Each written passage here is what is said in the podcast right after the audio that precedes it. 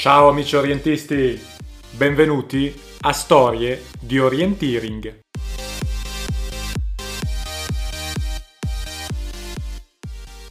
Storie di Orienteering è il podcast nato per riportare la voce di Stefano Galletti nelle orecchie degli orientisti anche in questo periodo di lontananza dai campi gara. Qui Marco della Vedova da Brescia e Stefano Galletti da Milano. Per me è un sabato 23 maggio 2020. La scorsa volta avevo detto che ci eravamo impegnati a mandare in onda i podcast ogni giovedì e infatti oggi è sabato. Stefano Galletti mi ha mandato la storia regolarmente mercoledì sera o giovedì mattina, non ricordo, ma purtroppo io non sono riuscito a farlo nei tempi stabiliti. D'altra parte, adesso che la quarantena è più leggera, si può uscire, si può andare in bici, eccetera, eh, il tempo libero devo passarlo a inseguire Lucia che va a fare giri in bici. Sto provando anche un nuovo metodo di registrazione che mi permette di essere un po' più snello, se però eh, non abbiamo più quella bella musichetta di sottofondo che c'è solo nella prima intro, primissima frase dell'introduzione. Vediamo. Allora, ci eravamo lasciati con una domanda. Mm, una domanda era che tipo di orientista siete? Siete quelli che si ricordano tutto di ogni gara anche a distanza di anni? O siete quelli che finita la gara si dimenticano subito tutto? Ci sono arrivate alcune risposte a questa domanda e adesso ve le faccio sentire. Nell'ordine sentiremo la voce di Samuele Curzio che pone la domanda e cita un controesempio, ovvero quello di Sebastian Inderst. Quindi sentiremo la risposta di Sebastian Inderst, un contributo di Irene Pozzebon e di Alessio Tenani. Vorrei citare un'eccezione che conferma la regola sul ricordarsi tutto di una gara, le tratte dove si è passato. Questa eccezione è Sebastian Indert, che potete chiedere a lui, ma lui non si ricorda mai niente delle gare che fa. E quando tu gli chiedi dopo la gara, ma qua come hai fatto tu, lui non si ricorda mai niente. sì, confermo che effettivamente dopo la gara spesso mi capita che non ricordo più quasi niente della gara stessa e il problema anche durante la gara quando magari c'è un cambio carta e si rifanno dei punti che già si erano fatti sul primo giro, io posso arrivare e non rendermi minimamente conto che ho già fatto un giro simile, niente, rifaccio tutto come nuovo. Però beh, così almeno ho sempre la novità. Ciao Stefano, allora riguardo i vostri podcast, come sempre, grazie mille perché allietate le giornate, è sempre un gran piacere eh, ascoltarvi. E, ehm, dunque, per quanto mi riguarda, sono un orientista che eh, non si ricorda nulla di, delle tratte che fa, delle gare che fa, tanto che se mi capita di tracciare degli allenamenti posso anche tranquillamente svolgerli senza minimamente ricordarmi l'ordine dei, dei punti che ho posato. E mh, mm, anche quando facciamo poi le analisi subito dopo la gara con le compagne di nazionale, eh, tante volte mi, mi, trovo a dire oh, non lo so cosa ho fatto io qua. Quindi sì, decisamente quel tipo di orientista lì.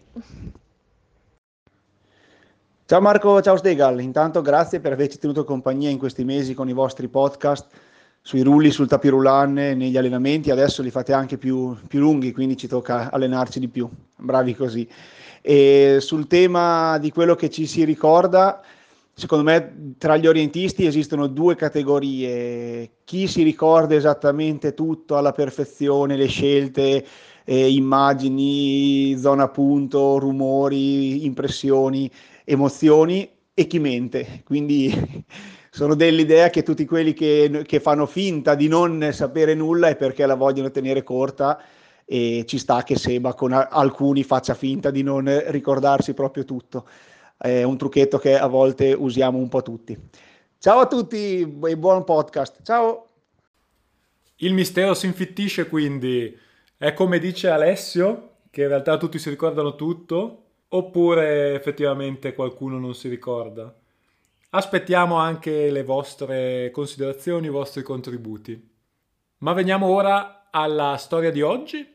Oggi è una storia di quelle che mi piacciono di più, perché è proprio il racconto di Stefano Galletti di cose che sono a lui successe nel suo solito modo avvincente e divertente di raccontarci le storie. Vi lascio alla storia di oggi che si intitola Come non fui mai convocato per il trofeo delle regioni. Ciao a tutti. Una delle frasi che da speaker mi piace ripetere più spesso, perché secondo me nasconde una certa enfasi, è quella che pronuncio alla partenza di una gara a staffetta. La forza di ciascuna delle dita non è poi così grande, ma quando le cinque dita si riuniscono a formare un pugno, allora la forza del pugno è molto più incisiva della forza delle cinque dita, della somma delle cinque dita prese singolarmente. Il concetto di staffetta include ovviamente il concetto di gara in gruppo, gara nella quale è il gruppo che vince, in uno sport che sostanzialmente poi anche nelle gare a staffetta è e resta molto individuale. Ci sono però delle gare nel calendario nazionale e internazionale che ovviamente, senza essere a staffetta, mettono in evidenza la forza di un gruppo. In Italia ne abbiamo tre, una del calendario nazionale, altre due del calendario internazionale. Le due del calendario internazionale le smarchiamo subito, sono Larghe Alp, che vede cimentarsi il land della zona del nord Italia, della Svizzera, della Germania, dell'Austria, queste nazioni attorno alle Alpi che appunto compongono Larghe Alp, e poi l'Alpe Adria, che si estende ancora più a est, fino a toccare la Slovenia, la Croazia, la prima propagine dell'Ungheria. Sono delle gare bellissime ed essere convocati nelle squadre dei vari land, dei vari gruppi per una competizione di questo tipo, poter vestire la divisa della squadra regionale, è secondo me un motivo di grande orgoglio. Dico secondo me perché eh, lo posso soltanto immaginare, io non sono mai stato convocato, giustamente peraltro, per nessuna rappresentativa né all'Arghe Alp né all'Alpe Adria. In Italia abbiamo da tantissimi anni il nostro trofeo delle regioni. Il trofeo delle regioni ha avuto storie, eh, aneddoti, vicissitudini anche. Eh, diciamo che lo vince sempre il Trentino, Diciamo che oltre alle vittorie del Trentino vanno annoverate i tentativi da parte dell'altre land, il Veneto in primis, recentemente anche la Lombardia o l'Emilia Romagna, di cercare di scalzare la corazzata trentina dalla prima posizione. Fatto salvo episodi come quello del trofeo delle regioni disputato tantissimi anni fa a Cetraro in Calabria, direi che il Trentino ha ormai guadagnato un filotto di vittorie come quasi nemmeno Lucia Sacilotto nelle classifiche generali di Coppa Italia. Anche il mio rapporto col Trofeo delle Regioni mi ha sempre visto escluso a priori da qualsiasi convocazione per la squadra lombarda. Ma ci sono un po' di storie dietro queste mancate convocazioni a cui vorrei dedicare questo podcast. E credetemi, non c'è dietro nessuna polemica, o quasi, sul criterio di convocazione. Ma cominciamo dall'inizio. Io ho corso la mia prima gara di orienteering nel 1992. Nel 1993 ne ho corse molto poche, mm, quelle al Parco di Monza e un paio a Trento, dove mi recavo per studiare anche. Nel 1994 io frequentavo le posizioni di bassa classifica del Trofeo Lombardia in HC. I miei tempi di gara nella categoria HC erano superiori all'ora di gara. Alle due ore di gara talvolta facevo degli svarioni colossali, facevo delle scelte di percorso che oggi non farei nemmeno se ubriaco. Spero. Spero. Poi il 95 dopo un inverno passato a chiedermi che cosa avrei potuto fare per migliorare in questo sport che mi aveva preso così tanto, il 1995 comincia decisamente meglio. La prima gara non fa molto testo perché la prima gara vede un'organizzazione mista italiana e svizzera. Io ricordo che ehm, vado verso la partenza, faccio la mia gara sul percorso HC, mi sembra molto semplice non faccio quasi neanche in tempo a scaldarmi che mi trovo sul rettilineo d'arrivo, dopo 25 minuti di gara, e mi accorgo, riguardando il mio percorso, che sostanzialmente ho corso soltanto su sentiero. I tracciati erano stati realizzati dall'organizzazione svizzera, dalla parte elvetica, ticinese della gara, e, per gli svizzeri l'HC sostanzialmente è forse ancora meno che gli esordienti, quindi livello tecnico del percorso era veramente risibile. Quella volta sono tornato al traguardo appunto in circa 25 minuti, non ero neanche sul podio, ero forse in quinta posizione, quindi perché qualcuno dei miei avversari di quel giorno aveva impiegato addirittura forse 20-21 minuti per completare il giro del Prato. Quel giorno sono tornato decisamente al, alla mia borsa, al mio zaino per cambiarmi con la faccia di quello che diceva, beh, insomma, se, se devo investire una giornata con sveglia all'alba, vivevo ancora con i miei genitori, quindi si svegliavano pure loro, trasferimento in qualche località della, della Lombardia e gara per correre 25 minuti sul sentiero, forse è il caso che mi trovi qualcosa di più tecnico da fare. La seconda gara fu decisamente diversa, livello tecnico era quello di una vera HC, io mi accorsi che i punti, non dico che mi venivano incontro, però cominciavo ad avere più dimestichezza con quel tipo di gare. Anche in quel caso non sono finito sul podio, ero finito in quarta posizione, forse avevo mancato il mio primo podio in una gara regionale veramente di pochissimo. Poi ci fu la terza gara, Taino, zona di Sesto Calende per i non lombardi. I miei avversari sono i ragazzi della Polisportiva San Biagio, Ted, Boscarato, Frighi, eh, Sali, ehm, forse c'era ancora un giovane Giorgio Gatti, mh, mm, ricordo Nicola Titoli, siamo poi tutti quanti passati in HB l'anno successivo, ma poi c'era il gruppo molto folto dei ragazzi dell'Unione Lombarda, c'era Groppi, c'era Stefano Mannini, c'era Paolo Baldon, Bernardi, Arrigoni, Rossato, insomma, eravamo tutti quanti degli HC. A Taino, quel giorno, eh, io contrariamente al solito, nel pre-gara mh, mm, comincio una discussione, parlavamo di basket con un compagno di squadra che faceva già l'HB, Luca Caffarelli. Quando si parla di basket con Luca, eh, ovviamente le posizioni sono diametralmente opposte. Lui è canturino, io sono eh, tifoso milanese, quindi io ho ragione, lui ha torto su tutto quello che si dice. Insomma, cominciamo questa discussione abbastanza accesa tra tifosi, poi Luca comincia a scaldarsi per la sua gara e io lo seguo nel campo da calcio di Taino, cominciamo a fare un giro dopo l'altro, parlando, accalorandoci, parlando di basket e comunque facendo un bel riscaldamento. Grazie Luca. Dopodiché in gara ho un colpo di fortuna.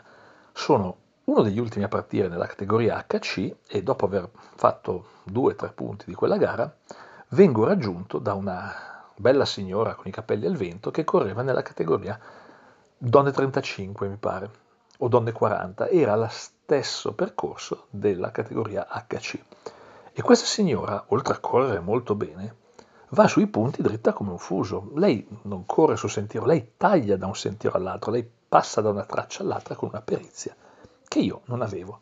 Lei corre in sicurezza laddove io avrei fatto giri molto più larghi. Io mi aggancio.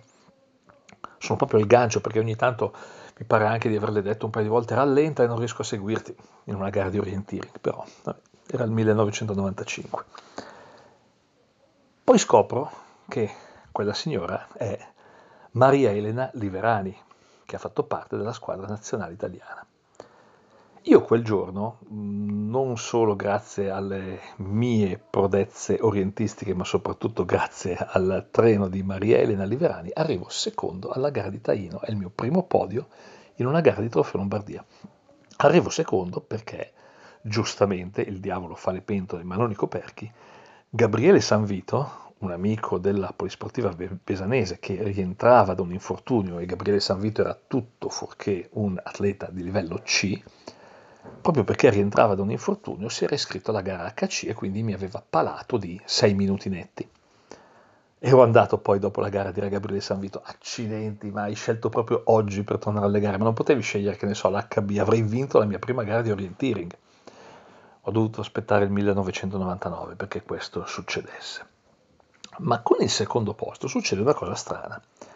Grazie anche ai piazzamenti avvenuti nelle precedenti gare, io mi trovo catapultato incredibilmente alla testa della classifica parziale di Trofeo Lombardia nella categoria HC.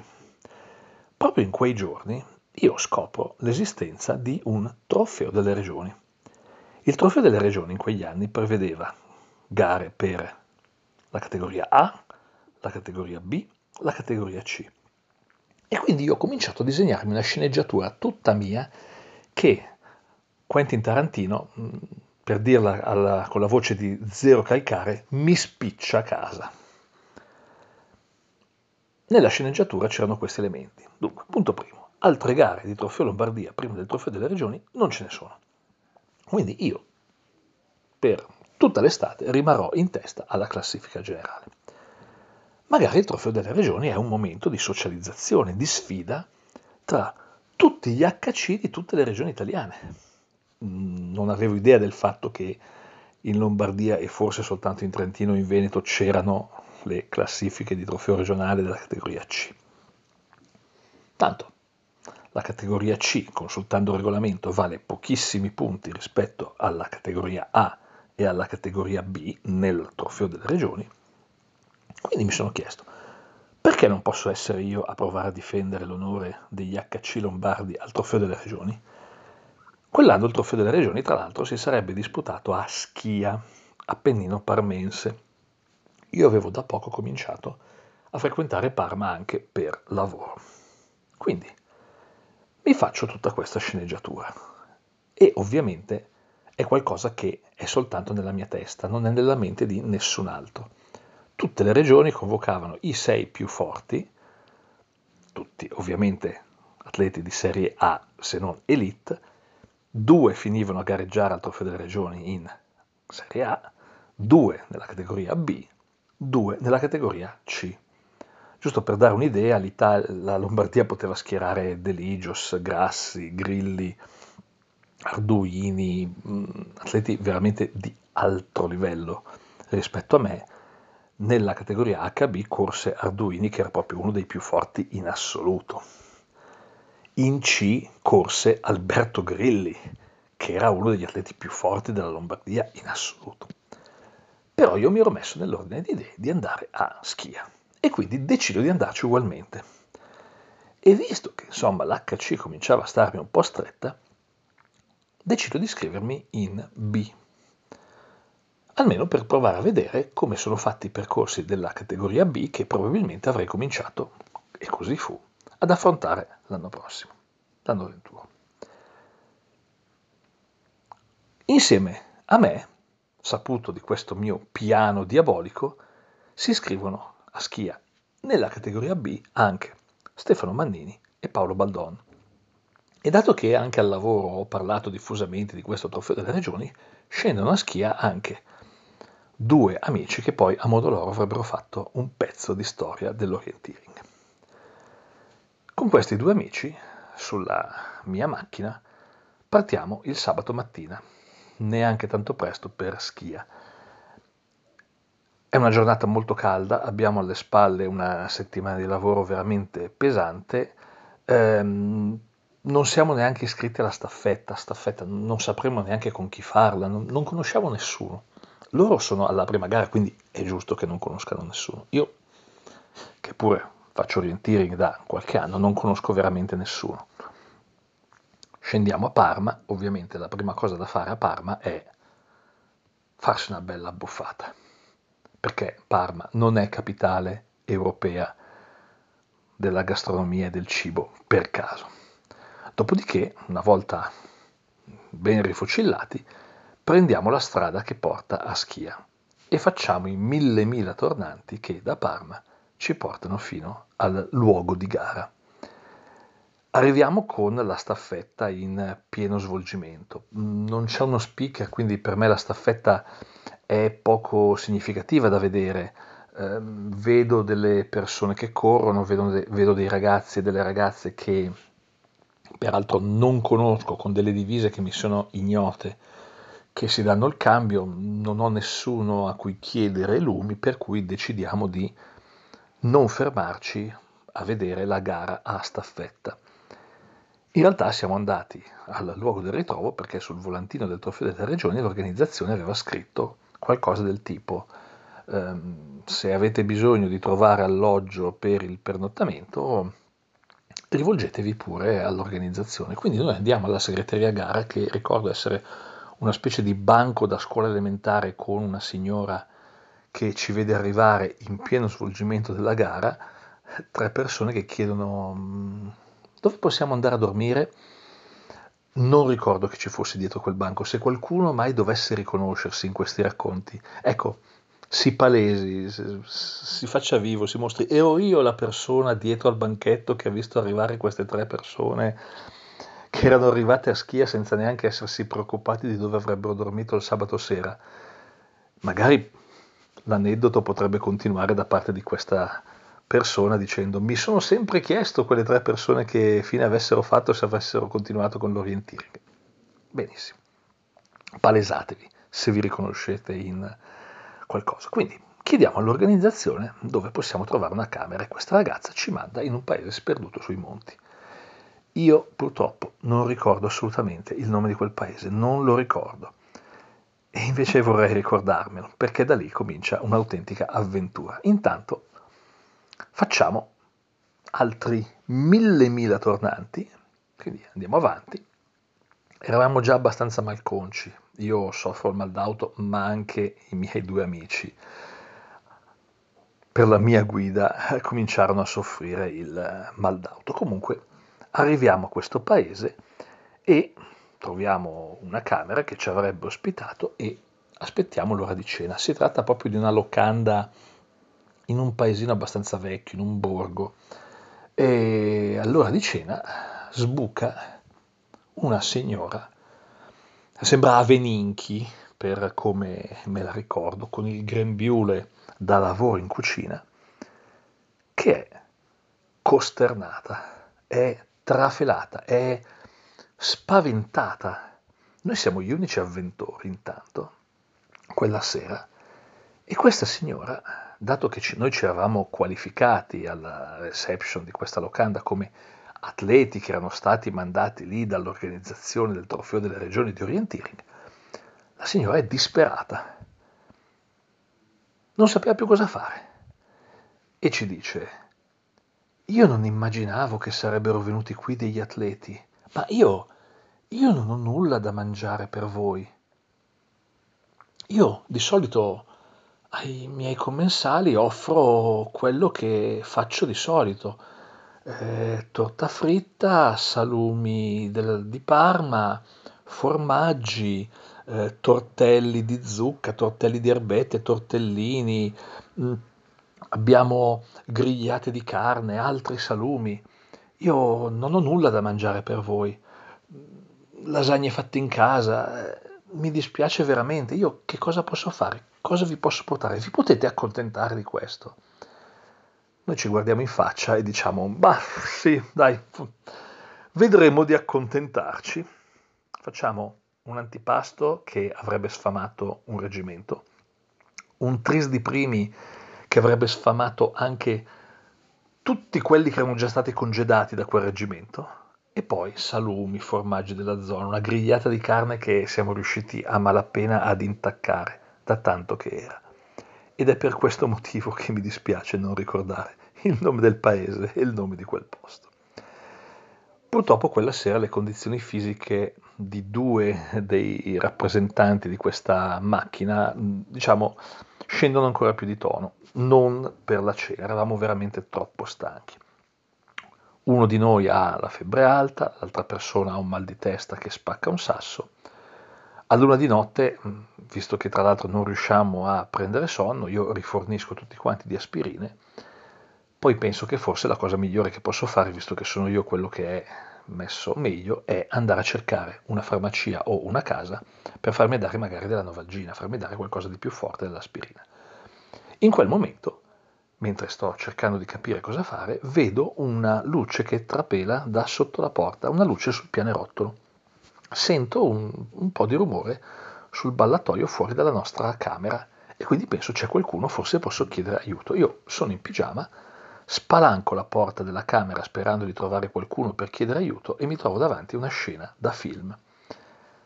Quella locanda era gestita dalla signora che vi ho già descritto, che alla reception aveva la figlia e come servizio in sala c'era un cameriere. Tre persone quindi.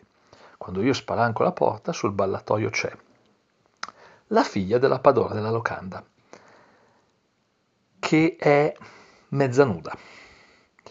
Con lei, sul ballatoio della locanda, e stanno entrando nella camera del cameriere, c'è proprio il cameriere in mutande. Attimo congelato. Io esco e dico, eh, salve, scusi, stavo cercando di capire se posso trovare della Novalgina, se c'è una farmacia. Il cameriere mi risponde, zitto, stia lì non si muova di lì, non metta un piede in più fuori da quella porta. Gliela procuro io la novalgina. Intanto spinge la ragazza dentro la sua camera. Io chiudo la porta, torno in camera, il cameriere sparisce da basso, lo sento che risale le scale, mi porta un boccettino di novalgina e poi la notte va avanti, ognuno per la sua strada. La mattina torniamo a Schia non torniamo tanto presto, perché intanto bisogna fare colazione, bisogna onorare la colazione. La signora nel vederci mangiare si chiede, ma questi di che atleti, di che disciplina sono? Bah. Noi siamo iscritti come Unione Lombarda Milano e giustamente siamo a fondo griglia, perché la griglia del Trofeo delle Regioni prevede la partenza innanzitutto di tutti gli atleti che portano i punti alla classifica generale del trofeo. Io lascio i miei amici alla presa con il loro primo e unico percorso esordienti e vado a vedere le classifiche che sono disponibili già con tanti arrivi. Trovo anche i miei amici dell'Unione Lombarda, Stefano Mannini e Paolo Baldon, e vedo delle facce di pietra. In quel momento io scopro una caratteristica del trofeo delle regioni. I percorsi si chiamano A, B e C, ma i percorsi B e C non erano proprio al livello di quelli che noi affrontavamo nei nostri trofei regionali. La logica era questa. Dato che tutte le regioni convocavano indistintamente i più forti, il tracciatore poteva anche sbizzarrirsi a fare dei percorsi B e C che avrebbero fatto la soddisfazione, che ne so, di Marco Bezzi, e dico tutto, o dei ragazzi del Nirvana Verde, o di Andrea Rinaldi, ecco, giusto per dire tre tipologie di tracciati sui quali bisogna avere una certa cautela nello scegliere la, la categoria di gara. Insomma, in HB la classifica vedeva in testa Corrado Arduini e fin qui tutto bene. Peccato che con 90 minuti di gara in HB si stava tranquillamente nei primi 5 della categoria e non erano 5 scarsoni. Il mio primo pensiero è che ho scelto proprio una bella gara per cimentarmi per la prima volta in HB, però sono lì e devo ballare perché la musica è partita una partenza con una discesa a picco, poi certe risalite sulle piste da sci di schia da far paura, dei dislivelli atroci. La mia tecnica orientistica è a dir poco nulla. Attaccare il punto diventa una scommessa, una specie di caccia al tesoro. Quando trovo un punto potrei mettermi a urlare Eccomi, l'ho trovato, ne ho trovato un altro finalmente, ok, avanti con il prossimo punto. Insomma, direzione di uscita dove mi portano le gambe, molto spesso mi portano in discesa, passa un'ora, poi passa un'ora e mezza e io sono poco oltre la metà di gara e non sono abituato a quelle lunghezze, a quelle distanze, neanche quei, alla difficoltà di quei punti. Allo scoccare delle due ore mi mancano ancora 4 o 5 punti di controllo e il regolamento della gara dice che il tempo massimo è 2 ore e 30 minuti. Io non volevo arrivare fuori tempo massimo, quindi ce la metto tutta, nonostante le energie mi stiano abbandonando. Mi arrampico sulle ultime salite per affrontare poi gli ultimi tre punti in discesa. Trovo il terzo ultimo punto, poi gli ultimi due, poi trovo l'ultimo bordo di una pista da sci e mi lancio verso il traguardo. Un rettilineo lunghissimo, con una curva in fondo al rettilineo in contropendenza e una risalita verso il rettilineo del traguardo. Taglio il traguardo e mi accascio sfinito. Il tempo di gara dice 2 ore, 29 minuti e tanti secondi, ma non quei 60 secondi che avrebbero fatto diventare il mio tempo 2 ore e 30, quindi fuori tempo massimo. Ero rimasto nel tempo limite ed ero sfinito. Ai miei amici Stefano Mannini e Paolo Baldon andò peggio perché Stefano Mannini arrivò al traguardo in circa tre ore e mezza, ma dal lato sbagliato perché aveva rinunciato agli ultimi punti. Paolo Baldona aveva cercato di finire la gara, era arrivato al traguardo in 4 ore e 45 minuti con tutte le punzionature, ma praticamente stavano finendo le premiazioni del Trofeo delle Regioni. I miei amici esordienti eh, subirono l'impatto da esordiente allo sbaraglio. A me nessuno aveva spiegato che cos'era una canaletta, io a loro non avevo spiegato che cosa era una carbonaia, quindi loro si aspettavano delle casette nel bosco, delle carbonaie, dei, dei piccoli magazzini, delle piccole capanne nel bosco dove forse veniva tenuto il carbone. Quindi passarono la mattina nel bosco di Schia cercando delle casette, delle piccole baracche, poi comunque si sono rifatti abbondantemente negli anni successivi, portando a casa anche una medaglia un podio ai campionati italiani.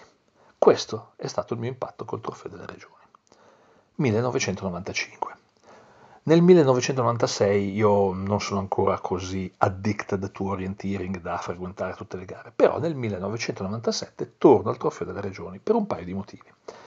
Innanzitutto il Trofeo delle Regioni si svolge a Passo Vezzena. Per me sarebbe stata la prima volta, poi adesso Passo Vezzena conosco tutte le buche, i viottoli, i sentieri, i cambi di vegetazione, ok, però quella volta sarebbe stata la prima volta per me a Passo Vezena e mi avevano assicurato che ne valeva la pena, e infatti ne valeva proprio la pena. Poi in secondo luogo con gli stessi amici avevamo messo su una staffetta open che si cimentava in queste gare che prevedevano sia la competizione individuale che la staffetta. Ovviamente gareggiavamo nella nostra open cercando di fare il meglio che potevamo. Io ero un fiero HB. Quindi approfittai del trofeo delle regioni, eh, l'intelligenza d'altra parte non è mai stata il mio forte, per provare l'HA, perché pensavo, ma forse l'anno prossimo potrei provare ancora a cambiare categoria. Per fortuna a Passo Vezzena avevano inserito una categoria speciale, una HA Short HAK, tecnica quanto lo era la categoria A, ma un po' più corta e quindi ho scelto di cimentarmi nella categoria K. Sono stato fortunato. La prima parte di gara, me la ricordo ancora, la vedo davanti ai miei occhi, si è sviluppata in una zona che io ancora adesso chiamo il nulla più totale, un susseguirsi di piccoli cambi di vegetazione, piccole radure in un terreno ancora abbastanza piatto con pochissimi riferimenti. C'erano da fare degli azimuth di qualche centinaio di metri, io non avevo altri riferimenti nel bosco, ma quel giorno il mio radar funzionava veramente bene. E con una buona velocità di crociera sono uscito abbastanza bene dai primi punti di controllo e mi sono diretto verso la parte alta della carta di Spiazzo Ovest, carta, una delle zone del Passo Vezzena. Qualche metro davanti a me, ad un certo momento, e mi ero già allontanato parecchio dalla partenza, ho visto zompettare un ragazzino in tutta da gara, non, non sapevo chi fosse, correva come un capriolo, zompettava qua e là, saltellava. Io cercavo anche di stare attento a dove mettevo i piedi, perché il terreno era un po' come un campo minato. Non faccio in tempo a pensarlo che vedo quel ragazzino mettere un piede in fallo, caccia un urlo e comincia a rotolare a terra davanti a me. Io ho troppa esperienza dalle mie frequentazioni dei campi di basket per non riconoscere subito una bella distorsione, però non avevo molta esperienza per gestire un ragazzino, poco più che un bambino, che si lamentava, che piange, che comincia a urlare, che si è rotti i legamenti. Attorno a me non c'è nessuno. D'altra parte eh, lo speaker, eh, quando è affetto da logorrea, dice che ci sono i percorsi a lunghissima gittata e lì infatti in quella zona passavano solo i percorsi a lunghissima gittata. Poi però mi viene un dubbio, un attimo, ma se da qua passa soltanto la categoria A, che ci fa qui quel bambino? Mentre cerco di aiutarlo, prendo un attimo la sua carta e do un attimo di sconforto perché era un percorso H12 guardo i punti di controllo che deve, tro- che deve, trovare quel bambino e mi accorgo che sta a un chilometro e mezzo, due chilometri da dove avrebbe dovuto essere. Lui stava ancora cercando il suo primo punto, che era a poche decine di metri dalla partenza, quindi mentalmente mando anche un accidente a chi ha avuto la bella idea di mandare allo sbaraglio un giovanissimo proprio alla prima esperienza, magari soltanto per racimolare un punto di partecipazione per il trofeo delle regioni. Però il problema è, e mo che faccio? In quel momento comincia ad arrivare un altro atleta ed è per me un eroe di quella giornata. Intanto è un atleta elite, sta facendo la sua gara, ma si ferma per vedere se c'è bisogno di aiuto e si offre di aiutarmi a portare fuori da quella zona, dal famoso campo di gara, minato il ragazzino. E si offre anche di prestargli soccorso fino al traguardo. Io questa cosa non l'ho mai dimenticata. Il nome di quell'atleta elite è Guido Michelotti. Guido Michelotti è ligure, quell'anno è in forza al CUS Bologna, è un forte atleta elite ed è in lizza per uno dei posti nella staffetta del CUS Bologna che poi andrà a giocarsi le medaglie ai campionati italiani a staffetta. Ma lui si ferma a prestare aiuto. È un esempio per me Guido Michelotti. Io da quel giorno ho pensato che il Cus Bologna, quando decise di inserire Guido Michelotti nella staffetta per i campionati italiani, con la quale Guido vinse il bronzo, ecco che quel bronzo fosse anche una piccola ricompensa per il gesto sportivo che Guido aveva mostrato a Passovezzena. Però poi mi dico, no, aspetta, è assurdo, sono io quello che mi devo fermare, tu continua la tua gara. Quindi mi prendo il bambino in spalla con l'aiuto di Guido e provo a scendere verso il più grosso sentiero, una strada forestale che è lontana qualche centinaio di metri e poi lì decido che cosa fare. Eh, portarsi un peso come quello sulle spalle su un terreno così sconnesso non è facile, né per me né per il ragazzino che continua a gemere. Però in un modo o nell'altro, con dolori per entrambi, alla mia schiena e alla sua caviglia, arriviamo alla strada forestale. Da lì sono due chilometri e mezzo per arrivare al traguardo. Però non arriviamo alla strada forestale da soli. Cento metri prima del punto più vicino che avevo mirato come approdo sul sentiero, mi imbatto in un altro ragazzino, anche lui a terra, seduto a terra, che si tiene una spalla dolente. E il mio primo pensiero è, ma questo non ha più anni del ragazzino che ho in spalla, Cos'è? piovono i ragazzini dal cielo.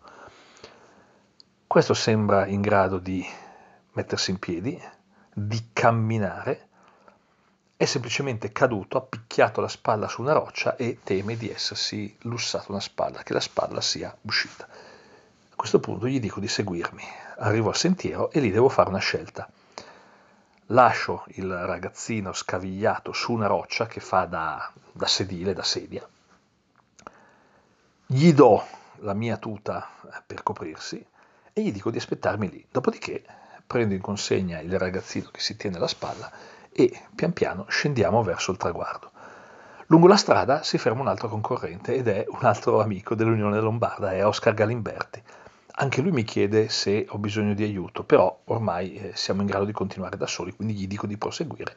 Accenno brevemente a Oscar al fatto che qualche decina di metri più indietro, seduto su una roccia di fianco al sentiero, c'è un altro ragazzino che si è veramente fatto male alla caviglia. E Oscar mi guarda come dire, ma che cos'è? Oggi piovono ragazzini e piovono tutti sulla tua testa. Comunque, dopo parecchi minuti di cammino, ripeto, eravamo a quasi due chilometri e mezzo dal ritrovo, con questo ragazzo che si tiene alla spalla che forse è passato lo spavento, dimostra anche di essere in condizioni migliori di quelle nelle quali lo avevo trovato, insomma arriviamo al ritrovo e quindi io consegno il primo ragazzino ferito all'ambulanza, Fabio Weller del Crea Rossa Orientamento mi vede, io gli spiego la situazione di questo ragazzo, ma gli spiego anche la situazione di quello che ho lasciato nel bosco.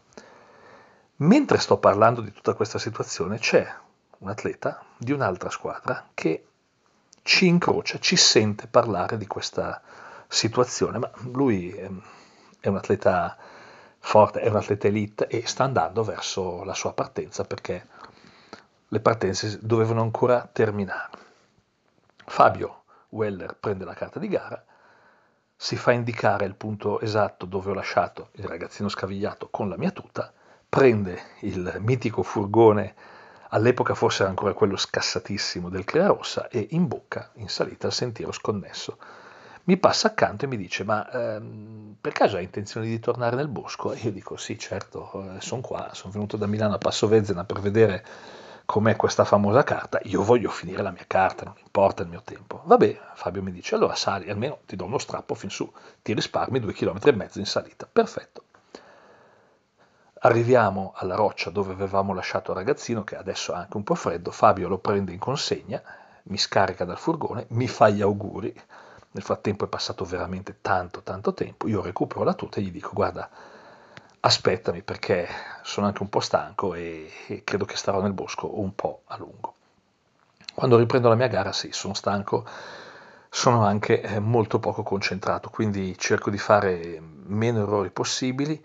Sto camminando più che correndo e quindi ci sono dei punti tra le rocce che mh, mm, mi sembra quasi di attaccare meglio di quanto potrei fare se cercassi di correre vedo degli atleti che arrivano di gran carriera, insomma, sono veramente molto stanco. Sono in giro da due ore e mezza quando manca ancora tutta la discesa verso il traguardo. C'è una grossa collina, un enorme nasone, proprio una lingua di terreno che porta verso il traguardo e ci sono ancora quattro punti di controllo. Ma sono fortunato. Sono fortunato perché in quel momento mi sorpassa proprio l'atleta che mi aveva visto parlare con Fabio Weller durante il mio primo passaggio dal ritrovo, quando avevo consegnato il primo ragazzo. E io, da quel giorno, io sono sicuro che quell'atleta, Gabriele Bettega, gruppo sportivo Pavione, abbia rallentato, mi abbia aspettato, perché me lo ricordo ancora. Si girava indietro per guardarmi e rallentava mi abbia guidato rallentando apposta il passo e mi abbia aspettato sugli ultimi due punti tecnici del percorso di Passo Vezzena per consentirmi di finire decentemente la gara. Anche questo non l'ho mai dimenticato. Io tutto sommato da quell'esperienza mi ritengo fortunato per una serie di motivi. Intanto, punto numero uno, non sono stato io a farmi male. Punto numero due, ho passato un bel fine settimana in un bellissimo bosco, ho avuto la fortuna di incontrare tre atleti veramente sportivi Guido Michelotti, Oscar Galimberti, Gabriele Bettega. Il Creos inoltre mi aiuta, mi tiene in classifica anche se sono abbondantemente fuori tempo massimo. Torno a casa però con un po' di amaro in bocca per un'altra serie di motivi. Il primo è che nessuno, ma proprio nessuno, appartenente alle squadre coinvolte nei due incidenti avvenuti lungo il percorso è venuto né sabato né domenica né mai, non dico a ringraziare, ma almeno a sapere chi era eh, l'atleta che aveva aiutato i, i due giovanissimi ad eh, arrivare al traguardo sani e salvi. Per questo motivo io non mi stanco mai di ricordare quello che ha fatto Michele Tavernari in una Coppa Italia, quello che ha fatto Andrea Villa a Genova, quello che hanno fatto Claudia Grassi e Maria Bortolotti nella gara individuale di un altro trofeo delle regioni a Marilleva, quello che hanno fatto tanti tanti atleti a cui ho dedicato. E ne sono stato veramente contento di farlo, un altro episodio del podcast, quello che si chiama Team Fair Play. Il secondo motivo che mi ha lasciato un po' l'amaro in bocca, anche se adesso un po' ci rido, è che il sabato sera, alla fine della gara staffetta, alle locre di Caldonazzo vengono esposte le classifiche e c'è il mio bel ultimo posto in classifica a enorme distanza dal penultimo e alcuni miei compagni di regione, non compagni di squadra perché io non ero stato convocato ovviamente, si sono lasciati andare in una bella ilarità isterica davanti alla mia gara. evidentemente ero stato molto poco performante. Loro non sapevano che cosa era successo e ok, d'accordo, loro non sapevano niente degli eventi di quel giorno, io avrei potuto decisamente essere poco performante, però non c'era nessun motivo per commentare in modo così sguaiato la gara di un corregionale. Anche questo non l'ho mai dimenticato. Dopodiché passano gli anni e il trofeo delle regioni diventa un'occasione per partecipare sempre da membro esterno ad un fine, di, di, ad un fine settimana di gare ben organizzato, in località sempre apprezzabili. Mi è piaciuta l'edizione del Monte Penna, mi è piaciuta quella di Marilleva, um, a Pian del Gaccio in Trentino ho fatto la mia prima esperienza da speaker in solitaria. Eh, sono salito con grande gioia a San Martino di Castrozza per Larghe Alpe sotto la neve, dove con Roberta Borroni e Claudia Zanei ho conquistato un terzo posto nella staffetta Open. Sono andato a Lanza d'Intelvi per l'edizione lombarda delle Larghe Alpe, anche qui come speaker. Sono salito fino a Monaco Rosenheim per gareggiare da Open alla Arghe Alpe. Ho fatto la staffetta con una settantenne tedesca Gerda Kollock che correva più di me. Dopodiché tutte le serie di trofeo delle regioni che si sono susseguite. Ovviamente finché io sono rimasto in un'età nella fascia 19-34 anni sapevo di non avere nessuna speranza, neanche in caso di morire delle vacche, di essere preso in considerazione per la selezione lombarda. Poi questa cosa ovviamente nell'orienteering succede anche quando si passa in over 35, perché come dice qualcuno, nello specifico Marco Giovannini, eh, nell'orienteering tu sai già chi saranno i tuoi avversari tra 20 anni. Eh, io in over 35, poi in over 40, poi in over 45 e così via, so già che i grandi avversari, i favoriti delle nostre gare si chiamano Andrea Cipriani, Enrico Casagrande, eh, Pierpaolo Corona, eh, compagnia cantante. Eh, quando io passai in over 35 la Lombardia aveva una griglia di partenza terrificante, c'era Moritz Etter, c'era Alberto Grilli, Corrado Arduini, Giuseppe Magenes, Angelo Bozzola, Roberto Biella, Edward Schutkowski, Mark Hyman, Borghe Harvey, Marco Giovannini stesso, ma quando mai avrei potuto batterli?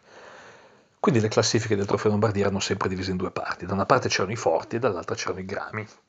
Facevamo proprio due gare diverse e tra grami cercavamo di capire chi di noi fosse stato il migliore lasciando perdere la gara degli altri.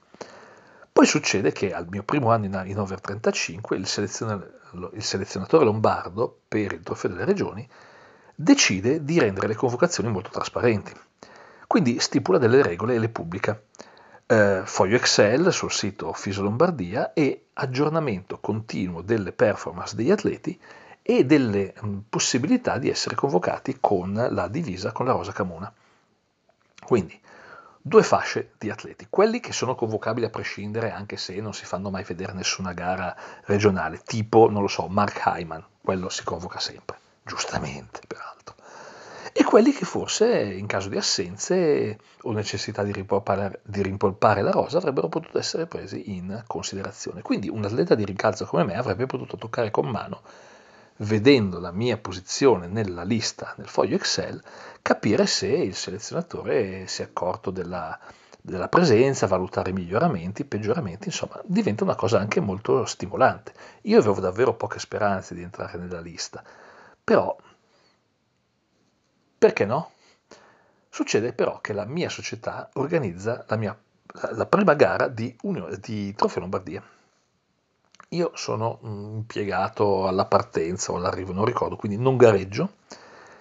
Inizio la mia avventura nel Trofeo delle Regioni dalla seconda gara. Eh, dopo la prima gara, però, eh, consulto il sito Fiso Lombardia e trovo il foglio Excel con la pubblicazione dei risultati ufficiali della prima tappa e vedo che in effetti il selezionatore ha cominciato ad inserire gli atleti in questo foglio Excel in ordine di classifica.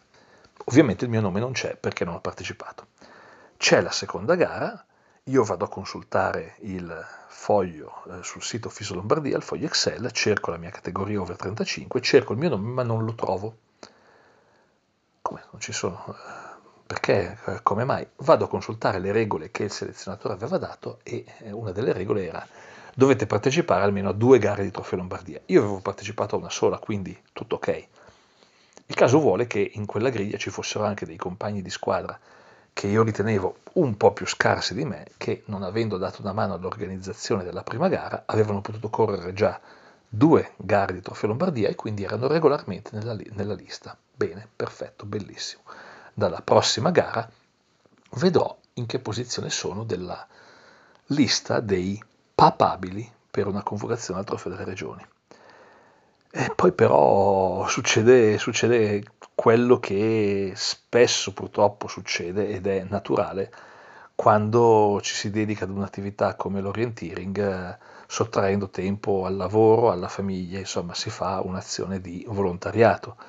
All'inizio della stagione magari ci si dà dei compiti, ci si prefigge degli obiettivi, in questo caso il selezionatore aveva indicato un obiettivo, quello di mantenere questa lista aggiornata dopo ogni gara, ma poi probabilmente non, non, ce l'ha più fatta, non ha più avuto il tempo di farla. Quindi il foglio Excel pubblicato sul sito Fiso Lombardia è rimasto sempre fermo a quello dopo le due gare.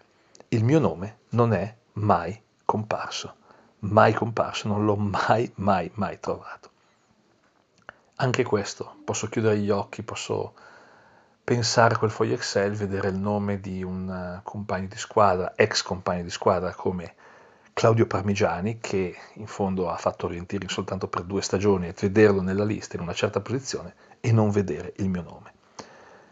Dopodiché ci avviciniamo ai giorni nostri. Eh, nel 2007 io sono in over 40. Ehm, mi sembra che il trofeo delle regioni si svolge a Bosco Chiesa Nuova, altopiano della Lessinia, una carta veramente dura per le mie possibilità. Gli avversari sono sempre quelli, gli avversari in regione sono sempre quelli, le mie chance di essere chiamato per il trofeo Lombardia sono sempre le stesse, uguali a zero.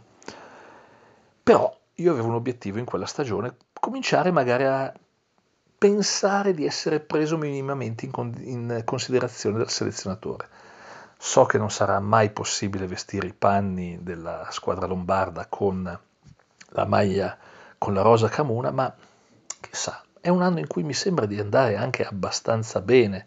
Sono appena passati un over 40. Perché non pensare che qualcosa del genere potrebbe succedere anche a me? Il primo giorno la gara è individuale e la Lombardia in H40 schiera al posto di due atleti ne schiera uno o forse addirittura non ne schiera nessuno. Dopo la gara eh, ci si trova per uno spritz a Bosco Chiesa Nuova e io incrocio il gruppo dei, degli atleti lombardi e sento a domanda eh, una considerazione di questo tipo. La mia domanda è ma come mai alla fine la Lombardia non ha schierato nessuno in uh, over 40? E la risposta mi risuona ancora nelle orecchie, dice, ma gli atleti convocati non hanno dato la loro disponibilità a venire alla gara. A questo punto, in assenza di atleti, non c'è rimasto che chiamare Tizio, ma anche lui ha declinato. Poi abbiamo chiamato Caio, ma anche lui ha declinato. Poi abbiamo chiamato Sempronio, e speravamo che almeno uno si rendesse disponibile e continuavo a sentirmi snocciolare la lista dei nomi degli atleti lombardi che gareggiano in H40.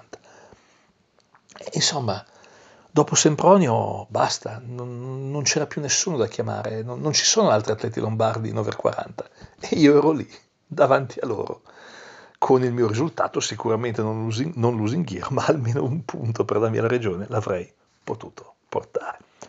Ecco, non c'era più nessuno da chiamare ero finito anche alle spalle di nessuno e quel giorno io ho chiuso la cassapanca con tutte le mie residue speranze di essere convocato almeno una volta per il trofeo delle regioni con la Lombardia.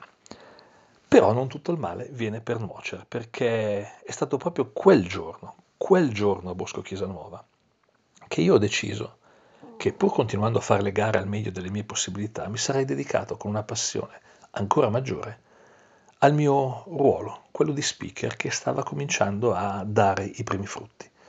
Quindi in fondo da questo lungo podcast possiamo forse trarre una morale. Eh, non tutto il male viene per nuocere. Eh, quel giorno le circostanze hanno veramente contribuito ad indirizzare la mia carriera orientistica verso il ruolo dietro il microfono. Eh, sì, so cosa state pensando, che c'è una conseguenza, che forse non è nemmeno così detto che non è, nemmeno, non è nemmeno così vero che il male finisce sempre per non nuocere. Almeno per le vostre orecchie, le vostre orecchie quel giorno hanno trovato il motivo per il quale io ho deciso di dedicarmi alla mia carriera da speaker.